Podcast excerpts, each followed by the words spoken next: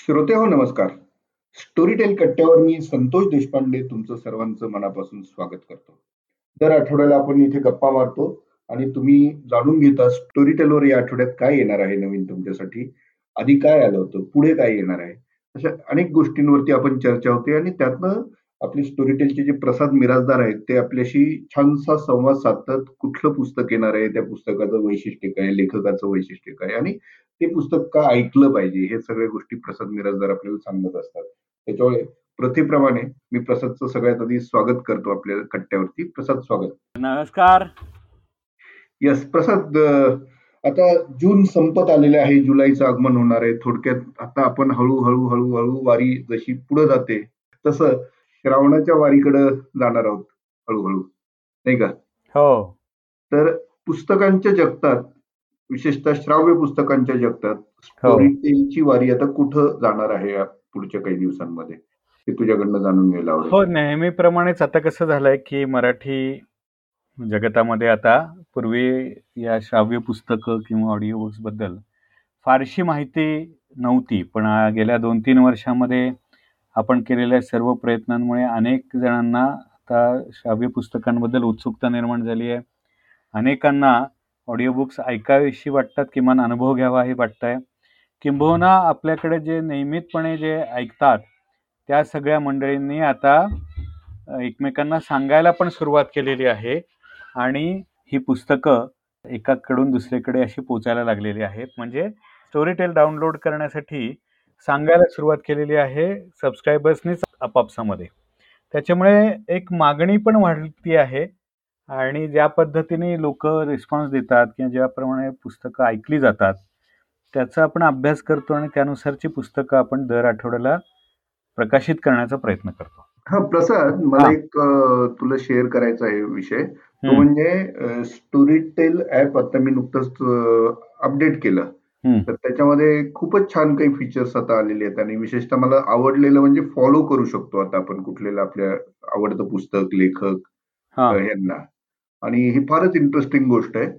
हो. आणि मी आता काही लेखकांना फॉलो केलं तिथे.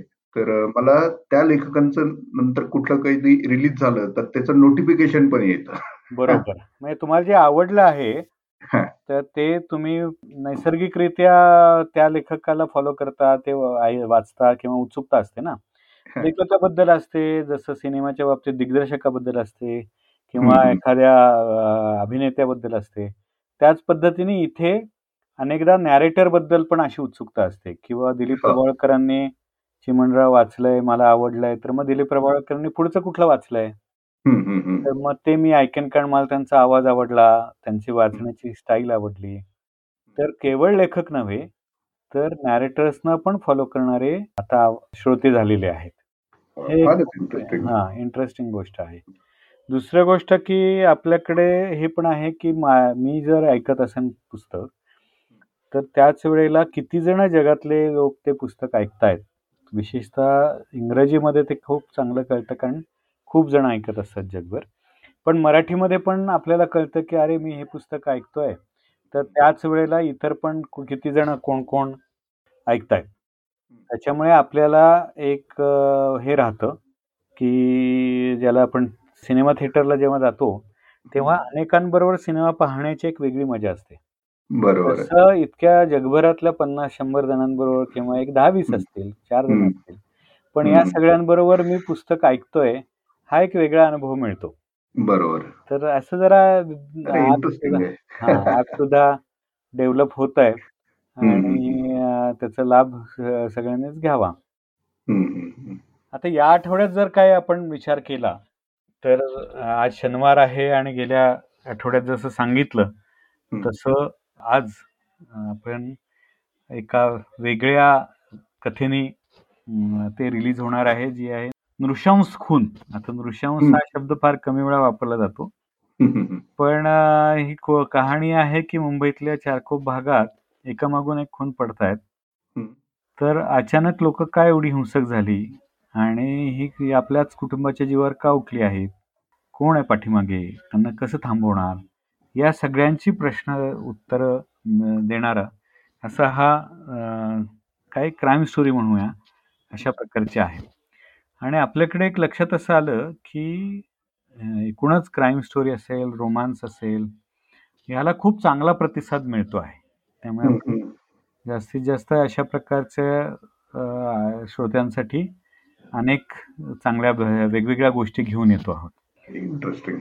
आणि रविवारी आता आपण नेहमीच एक सदर चालवतो ते म्हणजे रघुवीर कुल हे जे प्रसिद्ध दिग्दर्शक आहेत.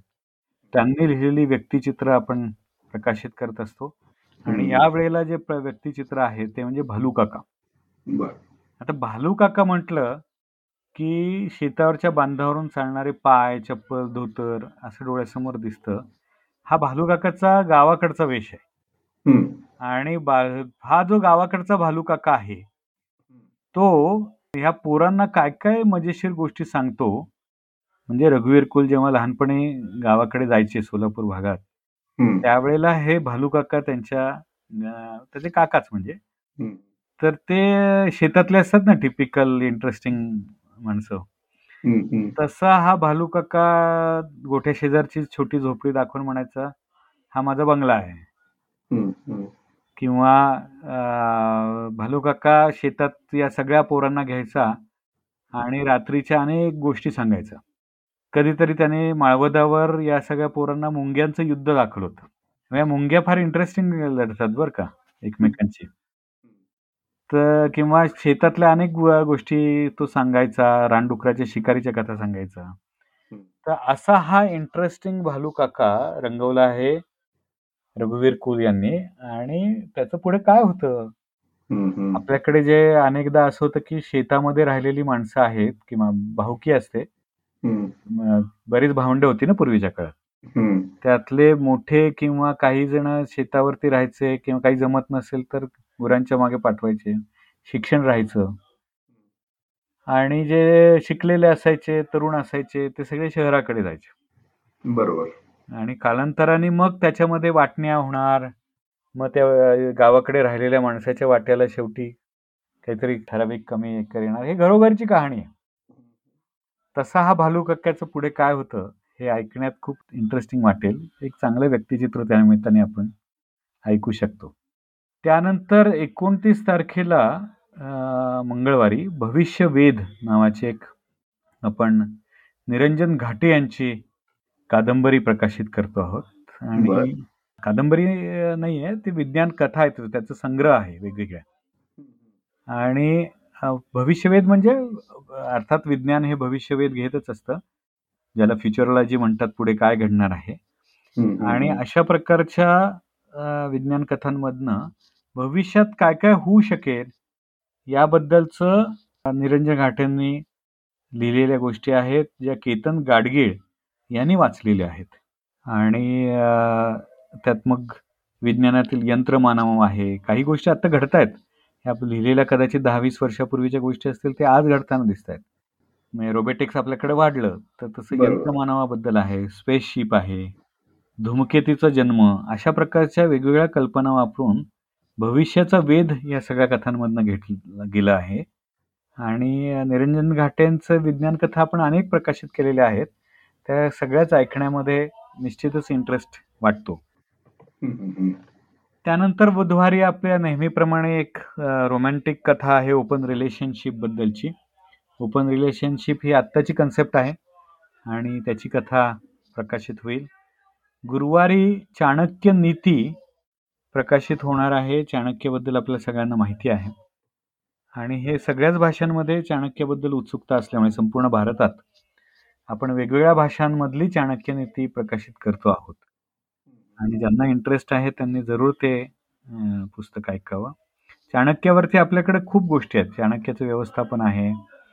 किंवा मे आपण मध्ये पिल्ल्यांचं मुलाखत ऐकवली होती.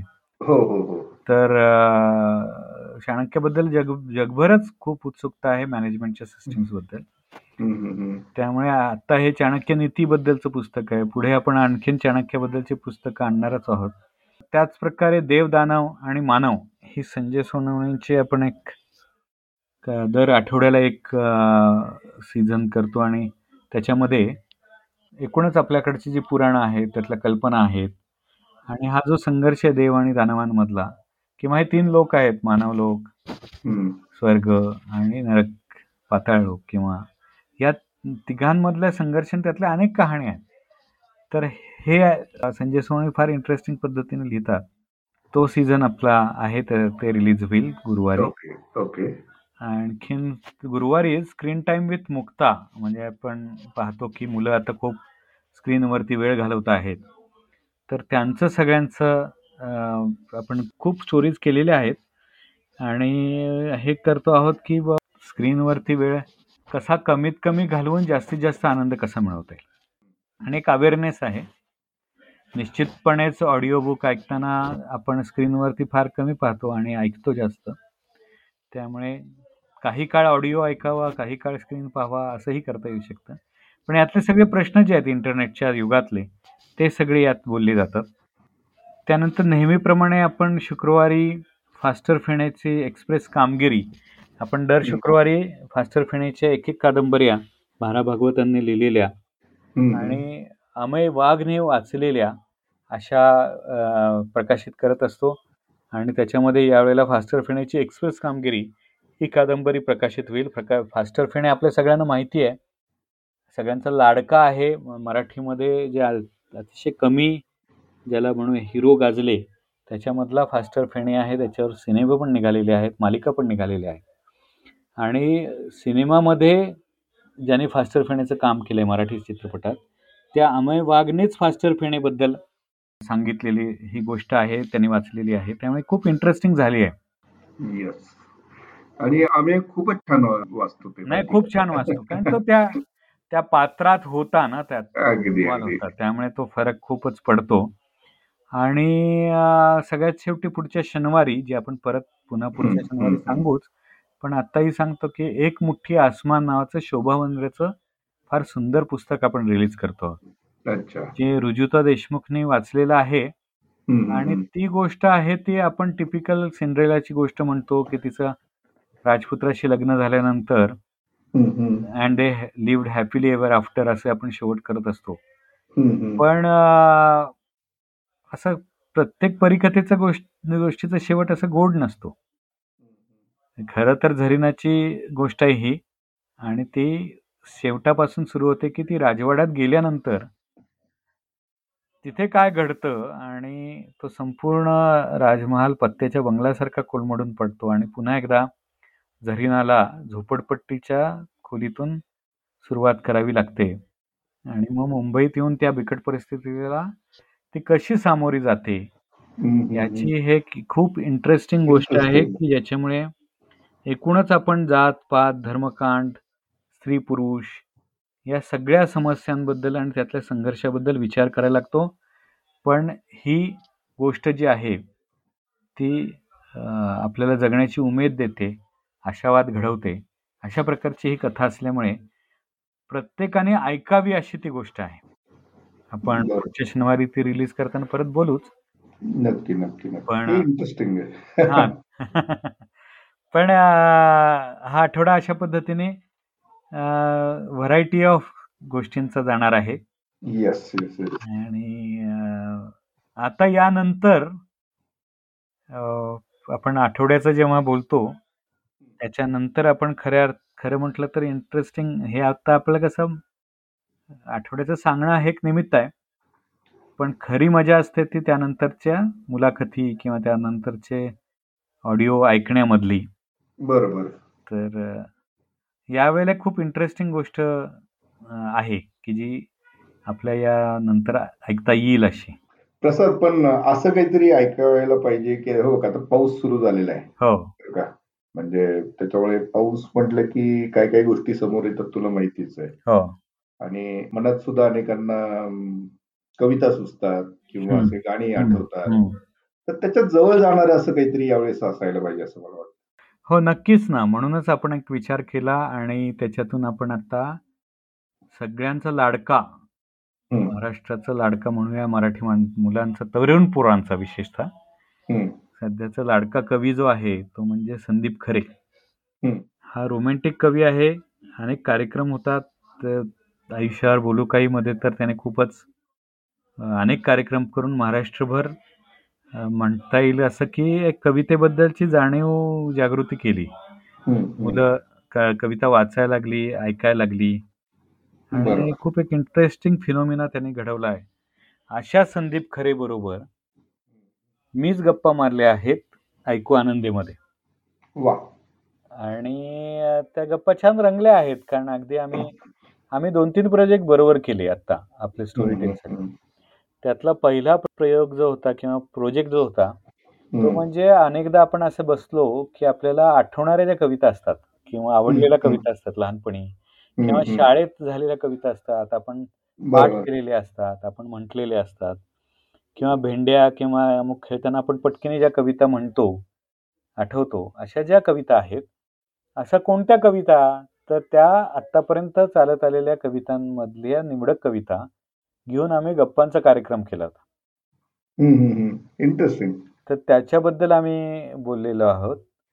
अं, या रेअरली हर्डमध्ये एकूण संदीपच्या वाटचालीबद्दल बोललो आहोत.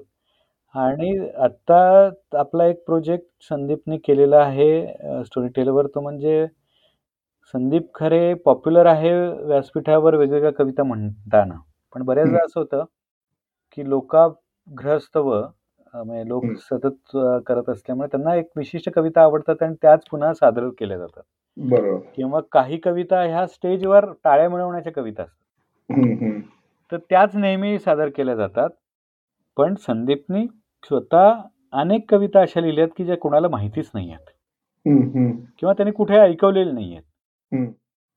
तर त्यातनं कल्पना अशी निघाली की अरे आपण जर हे न ऐकलेल्या कविता आहेत अशा जर आपण म्हटल्या तर लोकांना तो एक वेगळा खजिना मिळेल की संदीप खरेकडनं नवीन काय आलं आणि म्हणून बरोबर. आपण ते रेअरली हर्ड अशा प्रकारच्या कविता त्याच्याकडनं म्हणजे ऑलमोस्ट मला वाटतं की बहुतेक सगळ्या त्याच्या कविता त्यांनी वाचलेल्या आहेत आणि खूप छान वेगवेगळ्या प्रकारचे वेगवेगळे विषय त्याच्यामध्ये आले आहेत. त्यामुळे संदीप खरे प्रेमी आणि कविता पण अ, प्रेमी किंवा ज्यांना या सगळ्या विषयात गप्पा पण मारलेल्या आहेत मधुर आणि प्रभोलकर बरोबर. त्यामुळे खूप छान प्रोजेक्ट झालाय. आणि आत्ता ज्यांना यात इंटरेस्ट आहे त्यांनी जरूर ही मुलाखत ऐका. संदीप खरेने यात त्याची एक वेगळी कविता पण म्हणून दाखवलेली आहे. क्या बात. त्यामुळे मी फार उत्सुकता नाही. आपण हे ऐकूया. हे आपण आनंदी ऐकूया. हा. तर श्रोत्यो मी आणि प्रसाद मिराजदार आता आपला निरोप घेतो. पुढच्या आठवड्यात पुन्हा भेटूया स्टोरी टेल कट्ट्यावर. तोपर्यंत स्टेट इन विथ स्टोरी टेल थँक्यू धन्यवाद.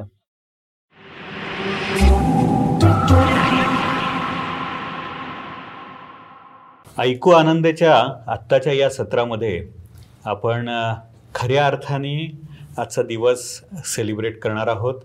कारण आपल्याबरोबर आहेत सगळ्यांचे लाडके कवी की ज्यांच्या कविता ऐकताना आपल्याला खूप मजा येते. किंबहुना एवढंच नव्हे तर अतिशय छानपैकी आयुष्यावर बोलू काही. म्हणून आयुष्यावर बोलणारे आणि रंगमंचावरून हजारो प्रयोग करून लाखो लोकांपर्यंत ऐकण्याचा आनंद देणारे संदीप खरे आत्ता आपल्याबरोबर गप्पा मारणार आहेत. तर स्टोरी टेलची एक खास पर्वणी आहे की स्टोरी टेलसाठी संदीपने खूपच गोष्टी ऐकले म्हणजे वाचलेल्या आहेत. त्याच्यानंतर कविता वाचलेल्या आहेत अनेक कार्यक्रम केलेले आहेत. आणि पुढच्या वर्षात पण आपण भर घालणार आहोत. तर आत्ताच्या या गप्पा त्या सगळ्या विषयांवरती आहेत की स्टोरी टेलवरचा एकूण अनुभव आणि एकूणच ऐकण्याचा जो आनंद आहे हो. आपण सगळेच घेत असतो. खरं तर असं आहे की वाचन आणि ऐकणे. या दोन्हीही ख आनंदाने करण्याच्या गोष्टी आहेत. बऱ्याचदा असं होतं की पुस्तकं ऐकायची कशी? ऑडिओ बुक्सबद्दल लोक विचारतात. कारण आत्ताच नुकतंच हे माध्यम. इथे आलेलं आहे. आणि वाचनाचा एक वेगळा आनंद आहे आणि ऐकण्याचा एक वेगळा आनंद आहे. पुस्तकं ऐकतानाही तेवढाच आनंद मिळतो. तर वाचन आणि ऐकणं हे दोन्ही मिळून खरं तर आपलं रसिक मन घडत असतं.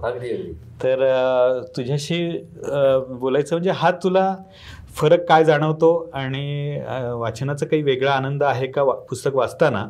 आणि ऐकताना सुद्धा ऑडिओ बुक्स तुला काय वाटतं? सगळ्यात पहिल्यांदा मनापासून मला आभार मानायचे स्टोरी टेलचे त्याचं कारण असं आहे की जो तुझ्या बोलण्यातला मुद्दा होता तोच की फार लहानपणापासून मला गोष्टी ऐकायची पण आवड आहे आणि वाचून दाखवायची पण आवड आहे. म्हणजे वाचन हा माझा खूप श्वास म्हणावा इतका अविभाज्य भाग आहे. परंतु तरी वाचनाचा आनंद जसं तू म्हणलास की तो एक वेगळा आनंद आहे. पण ऐकण्याचा आनंद हा अजूनही वेगळाच आहे.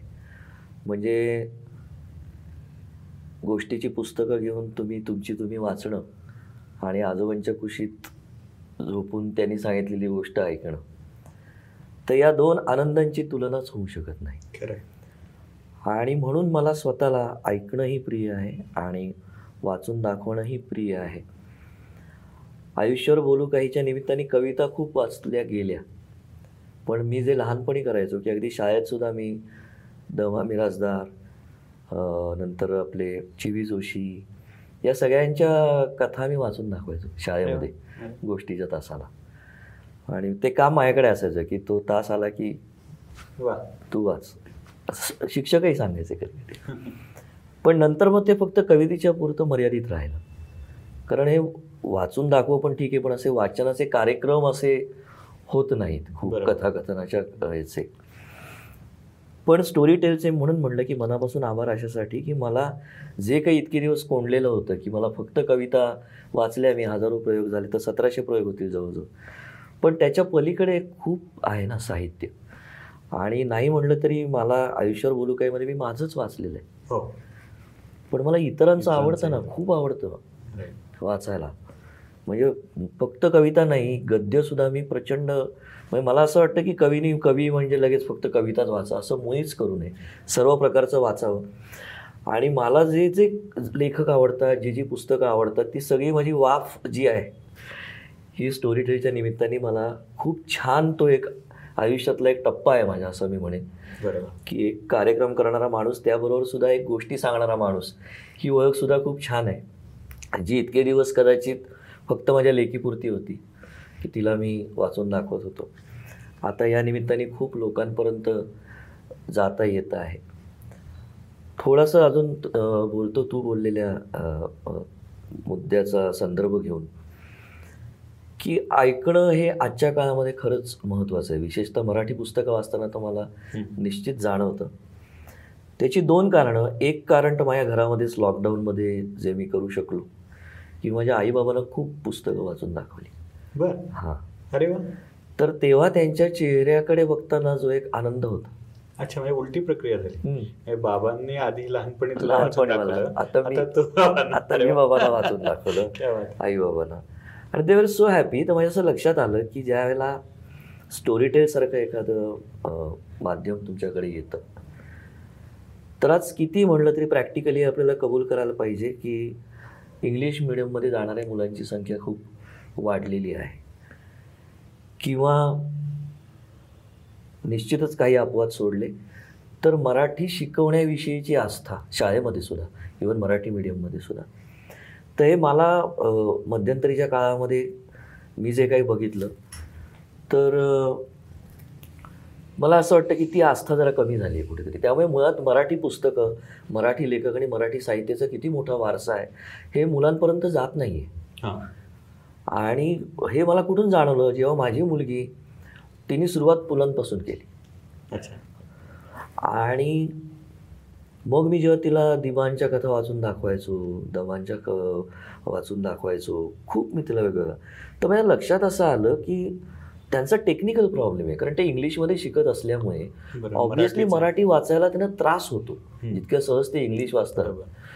मग कुठेतरी पालक म्हणून किंवा मराठी रसिक म्हणून नागरिक म्हणून माझं कर्तव्य आहे की हा साहित्याचा जो वारसा आहे हा असा नाहीसा नाही झाला पाहिजे.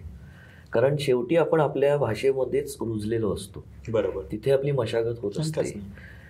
तर त्याच्यापासून वंचित ठेवणं इंग्लिश हे जरूर महत्त्वाचं आहे. पण तरीसुद्धा मराठी भाषेला मातृभाषेला पर्याय नसतोच. तर या मुलांपर्यंत सुद्धा स्टोरीटेलच्या माध्यमातून खूप मोठं साहित्य घेऊन जाता येतं. खरं तर किंबहुना कसं आहे संदीप की ऐकणं हा खरा तर पहिला भाग आहे भाषेचा शिकण्याचा. म्हणजे ऐकूनच आपण भाषा शिकतो. शिकतो. आणि मग बोलायला लागतो. बरोबर. आई हे शेवटी आई ऐकूनच आपण. बोलायला लागतो आणि मग तिथून मातृभाषा सुरुवात होते आणि मातृभाषा सुद्धा का म्हणायची तर जी पहिल्यांदा कानावरती पडते आणि जी आसपास असते त्यातनं ती खरी तर भाषा जनरेट होते मी थोडस फक्त. मला एकदम आठवला रेफरन्स गमतीशीर हा. म्हणून सांगतो की मातृभाषा का म्हणतात आई जास्त वापरते म्हणून असं मी ऐकलं नाही खरंच आहे. पण त्यामुळे ऐकणं इतकं महत्वाचं आहे पण ते. आपण गृहित धरतो. बरोबर. आणि त्याच्यामुळे जाणीवपूर्वक ऐकायचं. हो. आता उदाहरणार्थ असं म्हणतात की कुठलाही कलाक्षेत्रातला माणूस असेल लेखक असेल कवी असेल दिग्दर्शक असेल नाटककार असेल तर वाचन हा त्याचा रियाज आहे. अगदी अगदी. शंभर टक्के. हा म्हणजे पुस्तकं त्यांनी वाचली पाहिजेत. पण इथे इतकी सोय छान आहे की जाता येता प्रवासामध्ये आपण ऐकू शकतो. म्हणजे. खऱ्या अर्थाने तिसऱ्या माणसाने जरी वाचलेलं असलं हो. तरी तो संपूर्ण वेळ वाचवू शकतो आणि तो रियाज आपण कंटिन्यू करू शकतो. अगदी निश्चित करू शकतो. तर हा आनंद तू कसा घेतलास आणि कसा मिळवलास किंवा? मी स्वतः तासन तास अशा याच्यावरती प्रवास केलेले आहेत. म्हणजे मला जेव्हा वाचायची संधी मिळते तेव्हा गाडीत सुद्धा मी पुस्तकं वाचतो. पण ऐकण्याचा तू म्हणतोस तसा हा आनंद फार वेगळा आहे. कारण काय होतं त्याची अजून एक फ्लेवर त्याच्यामध्ये ॲड होतो. मी जेव्हा वाचतो तेव्हा माझ्या संदर्भात सकट वाचतो. दुसरा कोणीतरी मला वाचून दाखवतो तेव्हा कदाचित त्याच्या दृष्टिकोनातून ती कथा किंवा त्याच्या दृष्टिकोनातून ती एक्सप्रेशन्स ही अजून वेगळी मजा देऊन जातात तुम्हाला. एनहान्स करतात. एनहान्स करतात. तसं तू वाचलेलं स्टोरी टेलवरचं काही अनुभव तुला सांगता येईल काही ज्यांनी एनहान्स झाली ऐकण्याची गोष्ट. हो मला म्हणजे आता जे काही ज्या काही प्रतिक्रिया माझ्यापर्यंत येत आहेत तर त्या खरंच सुखावणाऱ्या आहेत. प्रत्येक लेखकाचा माझा प्रयत्न असतो की त्या लेखकाचा पिंड शोधायचा किंवा त्याच्या मुळाशी जायचा.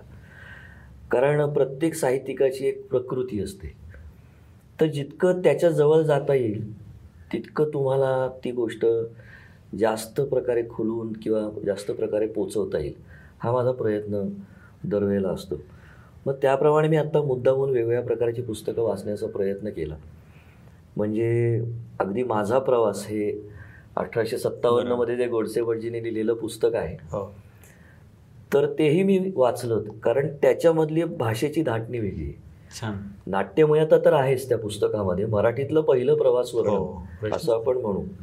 आणि त्या बंडाच्या धामधुमीमध्ये अडकलेले दोन भटजी आणि त्यांच्यावर गुदरलेले सगळे प्रसंग. हे तर खूपच वाचनीय आहे परंतु ती भाषा त्या भाषेची धाटणी. ही फार गोड आहे.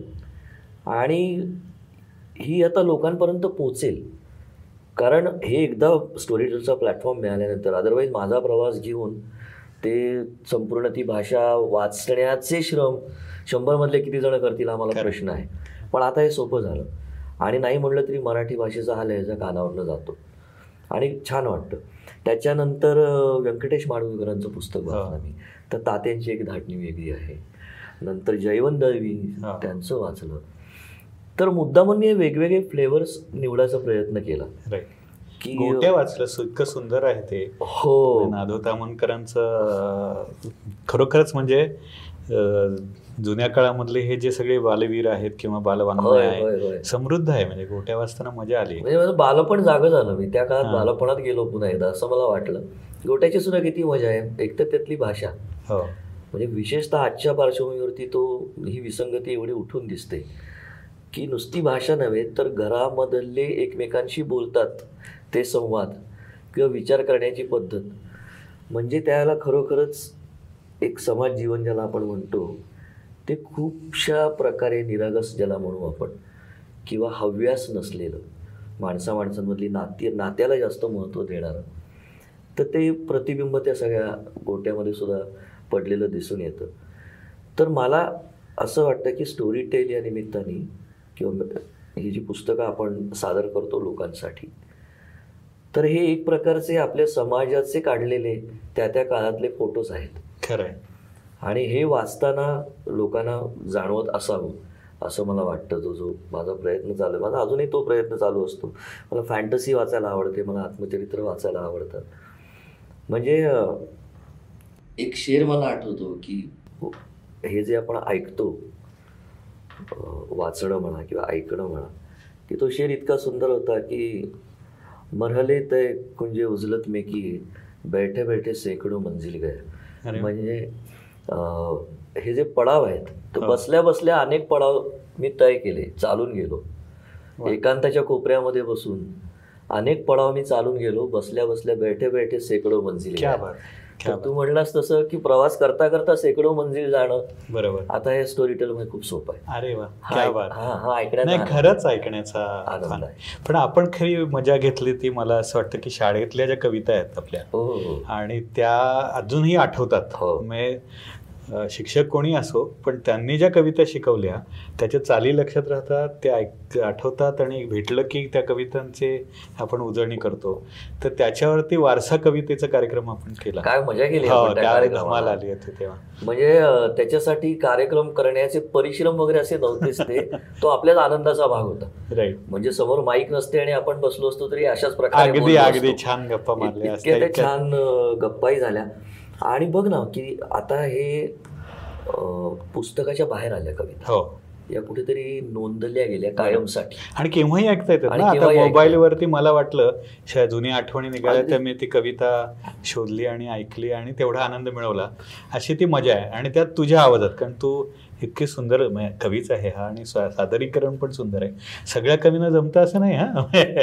सादरीकरण हा एक कला आहे. पण ना माझा जीव आहे वाचण्यावरती हो.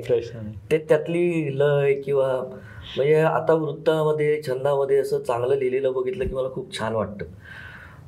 पण त्यावेळेचे कवी आहेत त्याच्यातच लिहायचे रे वृत्तात आणि छंदात छंदात लिहायचे. आणि ती एवढी जबरदस्त पकड होती त्या माणसांची तशी. एखादी तुला झलक देता येईल का आता? आपण वाचलीच ना ती मेहता. दयाब्द वळशील तू तरी न चातका सेवका उणे किमपि भाविका उबगशील तू देवका अनन्य गतिका जना निरखिताची सोपद्रवा. तुझेची करुणार्णवा मन धरी उमोपद्रवा. तर ह्याला किती गोड चालली. आहेत. आणि आपल्या आजोबांचं किंवा ह्या लोकांचं ना पाठांतर फार जबरदस्त होतं. आणि या चालींमुळे ते लक्षात पण आणि. लक्षातही राहत होतं ते. अगदी अगदी. म्हणजे तास तास लोक असे श्लोक म्हणत स्तोत्र म्हणत फेऱ्या मारायचे आणि आनंदात असायचे स्वतःशी. आनंद- आनंदात असायचे. तर आपल्या वारसा कवितेचा या निमित्ताने या सगळ्याला उजळणी मिळाली. बरोबर. किती आपण त्याच्यामध्ये प्रकार हाताळले? तू वाचलंस मधुराणी हो. वाचलं मी वाचलं. म्हणजे अगदी शार्दूल विक्रीडित शिखरिणी हो. पासून भुजंग प्रयात.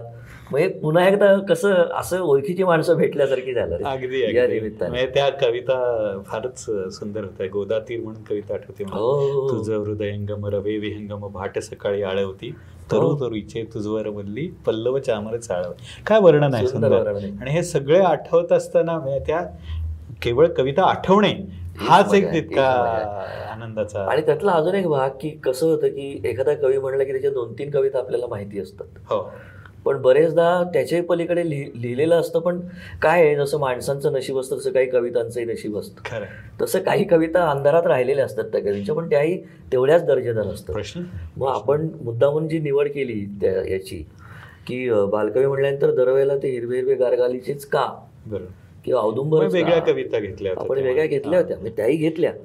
पण वेगळ्या कविता आपण घेतल्या आणि तो आनंद खूप मोठा होता आणि कवितेचं हे अप्रिसिएशन जे आहे ते लोकांपर्यंत पोचलं हो. पाहिजेच तसं आपण एक उपक्रम केला स्टोरी टेलवरती तो म्हणजे खरं म्हटलं तर कवितेतून संदीपनी म्हणलेलं आत्मवृत्तच आहे असं म्हणता येईल ते म्हणजे संदीप खरे रेअरली हर्ड हो. या कविता आणि मधुराणी आणि तू इतक्या छान गप्पा मारल्या. ते दहा एपिसोड ऐकताना इतकी मजा येते खरोखर आणि त्यातलं तुझं सगळं प्रेमाचं भावविश्व तर फारच मस्त होतं. मधुराणीने मला खूप असे पुणेरी पत्रकार विचारतात त्या विषयावरती खूप प्रश्न विचारले होते मला. आणि मला अजूनही ती गंमत आठवते. पुन्हा एकदा तो एक छान गप्पांचा संवाद म्हणजे मुलाखत नाही म्हणता येणार त्याला. कारण आता मधुराणी आणि मी पण खूप वर्ष एकमेकांना ओळखतो किंवा काम सुद्धा केलंय बरोबर. त्यामुळे त्या मित्रमैत्रिणींच्याच गप्पा होत्या. त्याच्यामुळे तिने. मला फॉर्मलच्या पलीकडे जाऊन सुद्धा एक मैत्रीण विचारू शकते मित्राला असेही त्याच्यामध्ये प्रश्न विचारले.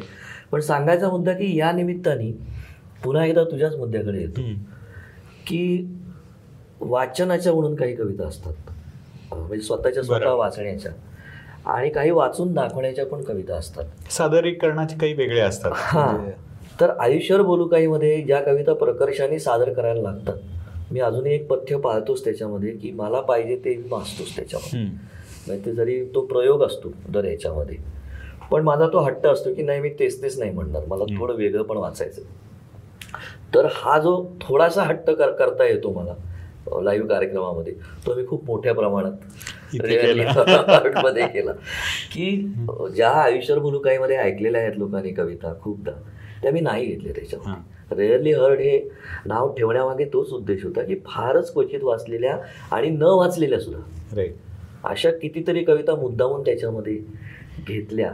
मग काही कविता वाचून दाखव ना आता. दाखवतो. आता ही मी कविता मगाशी आपण जो एक मुद्दा म्हणला ना की आपलं वाचणं म्हणजे आपणहून पुस्तक उघडून वाचणं हा भाग वेगळा. आणि मला अनेकदा जे कार्यक्रमानंतर लोक म्हणतात की आम्ही पुस्तक वाचतो पण तुम्ही वाचायला लागलेत की ते जास्त आवडतं किंवा जास्त समजण्यासारखं होतं. तर मी मगाशी म्हणलं तसं की नॉर्मल वाचणं वेगळं आणि माझ्या डोक्यात जो एक रे रे रे चाललंय सगळं चाललंय सगळं हा सूर त्याच्यामध्ये वाचताना मला सादर करता येतो हा म्हणजे कवीला ऐकण्याचा जो आनंद आहे. तो या आता तो हा तो असा येऊ. शकतो की आडवी उभी इकडून तिकडून सगळी गोष्टच गोष्ट आडवी उभी इकडून तिकडून सगळी एक गोष्टच गोष्ट जरा नावं बदलायची आणि बदलायचे एक मुक्काम पोस्ट आडवी उभी इकडून तिकडून सगळी एक गोष्टच गोष्ट की अमर असल्यासारखी उभी सगळी नावं तोऱ्यात साली. अमर असल्यासारखी उभी सगळी नावं तोऱ्यात साली. काना मात्रा मोजत मोजत हट्ट धरत मातीत गेली. आडवी शिड उभी शिड वारा भरतो होडी पळते. ढग फुटतो तांबडं फुटत कौलं फुटता दाढी फुटते. आडवी उभी इकडून तिकडून सगळी एक गोष्टच गोष्ट. की तांबडी रबरी गरम पिशवी शेक छाती शेक पोट. घड्याळ वाचतं कुकर तापतो मांजर पळते चहा घोट. ऊन पडलं ऊन चढलं ऊन वाढलं गरम भिंती. ऊन पडलं ऊन चढलं ऊन वाढलं गरम भिंती. चिकट शरीर चिकट घाम चिकट पाल भिंतीवरती. आडवी उभी इकडून तिकडून सगळी एक गोष्टच गोष्ट. चायला मायला नमो नम. लाळ गळते अन्न पचत चायला मायला नमो नम. लाळ गळते अन्न पचत कोणी हसत रडत कुडत चिडत प्रेम चालू भांडण चालू पंक्ती चालू श्राद्ध चालू आत्या काके मामे मावशा हाका चालू नाती चालू आडवी उभी इकडून तिकडून सगळी हे गोष्टच गोष्ट. की पाऊस आवडणारे झाले कोणी डुक्कर कोणी मोर. पाऊस आवडणारे झाले कोणी डुक्कर कोणी मोर चिवट चर्चा चिवट देव चिवट प्रश्न आम्ही कोण? चोथा झाला चोथा चालू तरी चोचीत पडते चोच. चोथा झाला चोथा चालू तरी चोचीत पडते चोच. जन्म आलो सार्थक झाले बोमला कळवा साभार पोच. जन्म आलो सार्थक झाले बोमला कळवा साभार पोच. कळवा काळे कळवा गोरे कळवा पिवळे नांदत आहेत. शाईमधून तरत आहेत पोहत आहेत बुडत आहेत. जगत आहेत तहान पीत पाऊस पडेल तेव्हा पडेल. जगत आहेत तहान पीत पाऊस पडेल तेव्हा पडेल. बाप्पा आता तुमचं बोला. तुमचं पोट कधी भरेल. आडवी उभी इकडून तिकडून सगळी एक गोष्टच गोष्ट. वा. हे खूपच म्हणजे छान मजा आली. आणि हे वाचताना तेवढी मजा नसते आली.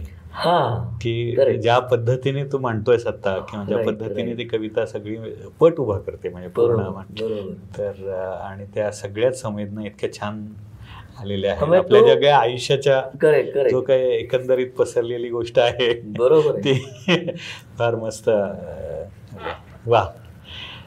खरं तर कवितेनंतर मला वाटतं की आपल्याला थांबावंच वाटतं. इतकी ती छान झाली. पण मला आता शेवटचा प्रश्न तुला विचारायचा हा. की हे सगळं मजा आली. आता इतकं स्टोरी टेलवर उपलब्ध आहे आणि तू छान छान प्रोजेक्ट केलेले आहेस. आणि खरंच संदीपकडनं ते ऐकण्यातली सुद्धा एक वेगळी मजा आहे. तर पुढच्या वर्षामध्ये काय आहे? आणि आता कुठले प्रोजेक्ट शिजत आहेत हे तरी सगळ्यांना कळू दे या निमित्तानं. नाही मला एक अतिशय आवडलेला प्रोजेक्ट मी आत्ता केला. अग्गोबाई डग्गोबाई जेव्हा मी बालकवितांचा तो संग्रहही प्रसिद्ध केला त्याची गाणी पण झाली. पण मला एक वेगळं करायला आवडतं. तर एक गोष्ट एक प्रोजेक्ट जो आत्ता काम करतो आहे ज्याच्यावरती की लहान मुलांच्या गोष्टी पण त्या काव्याच्या अंगाने सांगायच्या. बर. अरे वा. हां. मग मला काय असं वाटतं बघ की गाणी आपल्या पटकन लक्षात राहतात. हो. कविता पटकन लक्षात राहतात. त्याच्यामध्ये ज्याच्यामध्ये रायमिंग आहे त्या गोष्टी फार पटकन कॅचही करतात आणि लक्षातही राहतात. बरोबर. तर इंग्लिश भाषेमध्ये असे प्रयोग झाले की थोडंसं रायमिंग करून गोष्टी तुमच्यापर्यंत नॅरेट करायच्या पोचवायच्या. माहिती असलेल्या काही गोष्टी माहिती असलेल्या किंवा नवीन. नवीन. तर तशा मी काही कथा काव्यामध्ये रूपांतरित केल्या. बर. अरे वा. हां आणि त्या लहान मुलांना आवडतील अशा प्रकारे वाचून त्याला जेवणात मीठ असतं तेवढंच म्युझिक ओके. नेमकं टाकून बर. की अतिशय मग ऑर्केस्ट्रा चाललाय असं नव्हे. पण जिथे आवश्यक आहे तिथे त्याची गोडी अजून वाढेल मुलांना अजून आवडेल. अशा प्रकारे इतपत म्युझिकचा वापर करून त्या कशा होत्या आता बघायच्या वा. आतापर्यंत मी आता वाचून दाखवल्या ज्यांना. त्यांना त्या खूप आवडल्यात. किंबहुना आजच रेकॉर्डिंग करून आलो मी. काय बोलतो? येस तर तिथली रेकॉर्डिंग सुद्धा खुश झाली. म्हणजे एकदम शेवटी गोष्ट म्हटली की आपल्या मनात जे कायम एक जागच असतं लहान मूल. आपण किती वय वाढलं तरी तरी ते लगेच कान टवकारतं. तसं प्रत्येक मोठे माणसाचे सुद्धा कान टवकारलेले किंवा त्याच्या डोळ्यामध्ये? ती छोट्याची झलक बघायला मिळाली मला. ते मला खूप छान वाटलं म्हणजे एकदम वेगळा वाटला हा प्रोजेक्ट करायला. आणि तो लवकरच आता आपण आहे. नक्कीच त्याला तू काव्यकथा नाव ना? काव्यकथा असं त्याला म्हणावं असं माझ्या डोक्यामध्ये अरे छानच आहे. फार आहे. की ती कथा पण आहे पण ते काव्यकथा कथा नाही. म्हणजे काव्यातून मांडलेली कथा. काव्यातून. त्यामुळे इंटरेस्टिंगच खूप मजा आली खूप मजा आली. राईट तर ऐकण्याचा जो आनंद आहे आणि कवीच्या तोंडून कविता ऐकण्याचा जो आनंद आहे तो आता आपण सगळ्यांनीच घेतला आणि अनेक उपक्रम करून संदीप या पुढच्या काळामध्ये सुद्धा आपल्याला तो आनंद देणार आहे. त्यामुळे स्टोरी टेलवरती खऱ्या अर्थाने म्हटलं तर अ, त्याला असं म्हणूया की त्याच्यासाठी म्हणून तुम्ही वारंवार याल आणि ऐकत राहाल अशा प्रकारचं साहित्य संदीप घेऊन येतो आहे. तर जरूर ऐकूया आपण आणि हा ऐकण्याचा आनंद द्विगणित करूया.